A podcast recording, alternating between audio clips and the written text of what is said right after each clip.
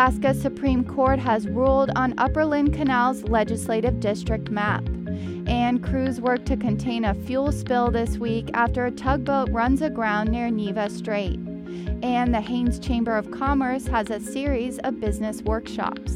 It's the KHNS local news. I'm Corinne Smith. Those stories are up next.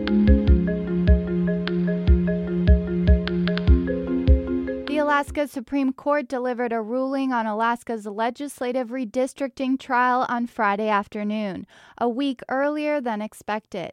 The five member court struck down a lower court's ruling that found the Upper Lynn Canal and Juneau maps unconstitutional and required the redistricting board to revisit it. That means Skagway, Haines, and Upper Lynn Canal communities will be part of a new district with Juneau's Mendenhall Valley, instead of with downtown Juneau. Skagway filed suit last year challenging the redistricting board's legislative map, pairing it with the Mendenhall Valley, arguing it was more socioeconomically aligned with downtown Juneau. The state's highest court disagreed. Following the trial is political writer Matt Buxton, who runs the left leaning Midnight Sun blog. They found that the maps produced by the Alaska Redistricting Board did, in fact, um, meet the constitutional requirements for compact, contiguous, socioeconomically integrated. They specifically found that the um, uh, lower court sort of uh, finding that, that public testimony needed to be taken into account more clearly um, really didn't apply here. So as it stands, Skagway, Haines, Upper Lynn Canal area will be paired with the Mendenhall Valley of Juneau, and the downtown Juneau area will be its own district. Buxton says the court did not explain the ruling and why they found the public testimony requirement was fulfilled, but that may be addressed when the court is expected to issue a full explanation for the ruling on April 1st. Upper Lynn Canal communities will no longer be represented by Juneau Democrat Sara Hannan, but will be part of the district represented by Democrat Andi Story of Juneau's Mendenhall Valley. Her term ends January 2023, and she has not yet declared intent to file for reelection. The deadline for legislative candidates running for the new district is June 1st.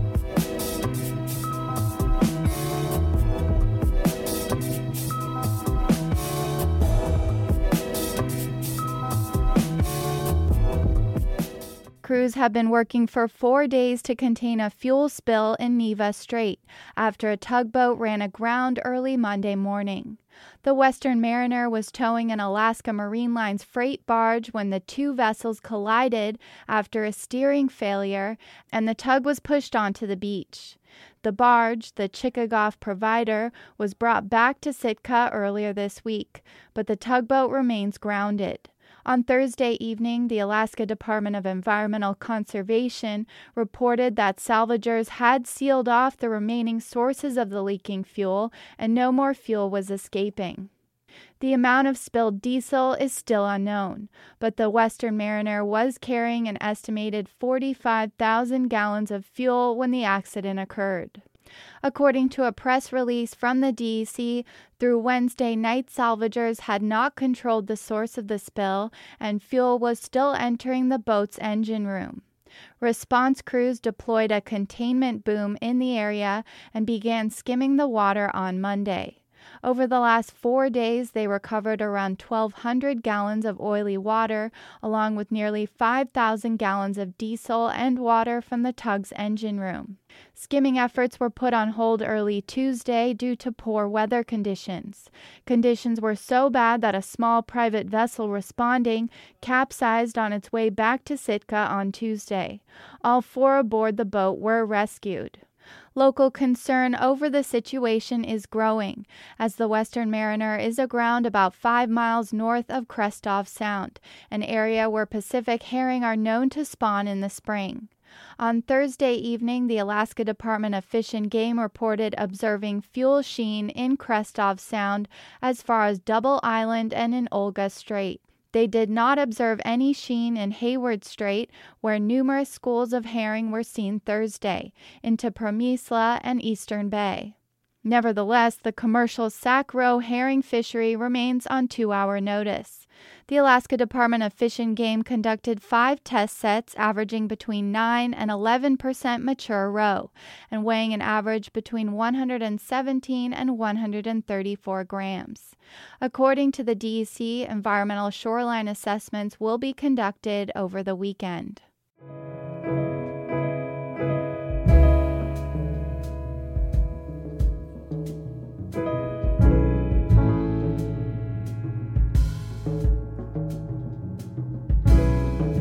The Haines Chamber of Commerce is putting on a series of business workshops at no charge to support local entrepreneurs. The sessions will take place on Fridays at noon via Zoom through April. Tracy Harmond is the executive director of the Haines Chamber of Commerce. She says the workshops are geared toward Haines residents interested in launching new business ventures.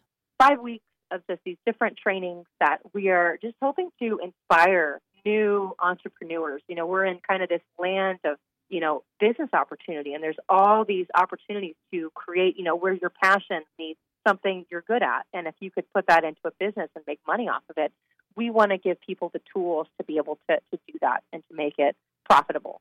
The Business Boot Camp series started Friday with Startup Basics, led by the Alaska Small Business Development Center. They covered, you know, your business plan and startup costs and tax structure and so every week we're going to do these on Zoom and we'll make all the resources available for that presentation. Harmond says workshops will be shared on the Chamber's Facebook page.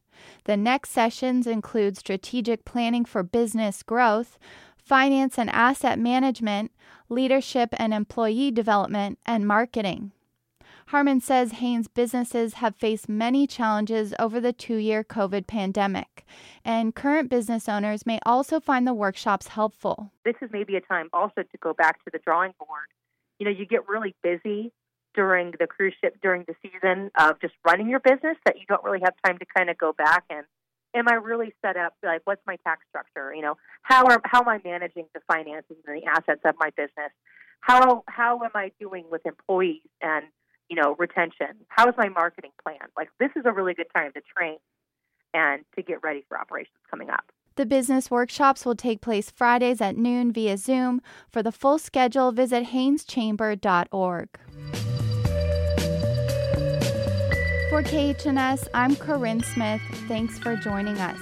You can listen to and read news stories on our website at khns.org. You can also subscribe to KHNS News on Spotify or anywhere you get your podcasts.